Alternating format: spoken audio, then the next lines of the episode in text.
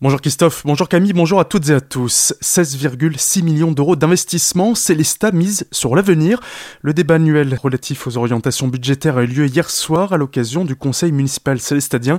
Pour Charles Zitzenstuhl, l'adjoint en charge des finances, c'est une somme importante, mais je le cite, l'investissement, c'est l'avenir qu'on prépare. Fin de citation. Le budget 2022 pour Célesta va se distinguer par un montant très important d'investissement. C'est euh, très rare de voir autant d'investissement à Célesta, mais l'investissement, euh, c'est bon, hein, parce que c'est l'avenir qu'on prépare. Plusieurs raisons à ça. Il y a 4,4 millions d'euros prévus pour le début des travaux sur euh, Charlemagne, donc euh, la réfection des équipements sportifs que Berlay. Également la réalisation du parking à étage de la gare. Également la rénovation thermique des écoles et des bâtiments communaux. Également un certain nombre de projets de voirie. Tout ça, c'est l'investissement pour le futur des Célestadiens. On est très content d'avoir une aide importante de la collectivité européenne d'Alsace. C'est vrai que nous sommes très déçus que la communauté de communes de Célestat ait fait le choix de ne pas honorer son engagement d'aider le projet. Alors on a tendu une main et on espère encore pouvoir négocier avec eux. Et puis euh, le montant d'aide annoncé euh, par la région est aussi euh, très décevant. Le projet de complexe sportif Charlemagne est revu à la baisse. Son budget de dépenses passe de 28 à 22 millions d'euros.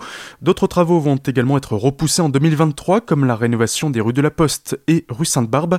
Le clubhouse du SCS Foot devra lui aussi patienter pour se refaire une beauté.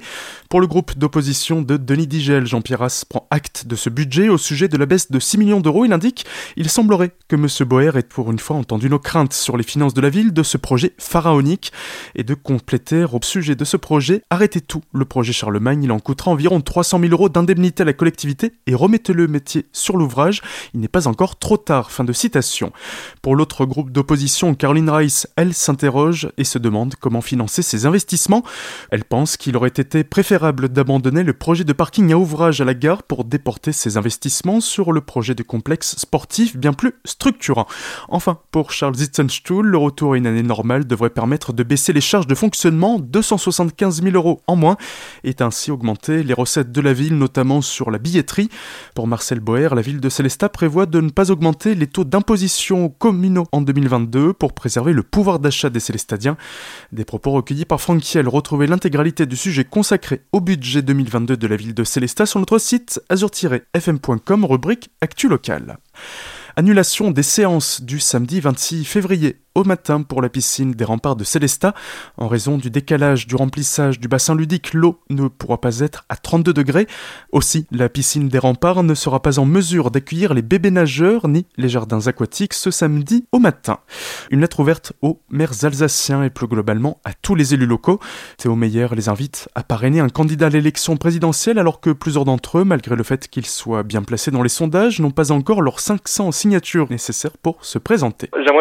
Faire un appel à tous les maires du Haut-Rhin qui se rassemblent euh, ce samedi à Munzenheim pour la réunion des maires du Haut-Rhin. Il y a 378 maires dans le Haut-Rhin et parmi ces 378, il n'y en a même pas une centaine qui a donné un parrainage à un candidat, alors même que le plus gros candidat à l'élection présidentielle, quelle que soit la couleur politique, de manière cumulée en manque de plusieurs centaines de parrainages. J'appelle tous ces maires à se mettre d'accord entre eux pour se répartir les noms de ces personnes qui n'ont pas réuni les parrainages et à se répartir ensemble et s'engager à les parrainer euh, individuellement, mais dans un processus collectif derrière lequel ils pourront euh, s'abriter si jamais il y a des menaces de représailles. En effet, beaucoup d'élus refusent de donner leur parrainage à des candidats, car même s'ils le font, même sans les soutenir, cela peut avoir des conséquences néfastes, notamment la grogne de leurs concitoyens.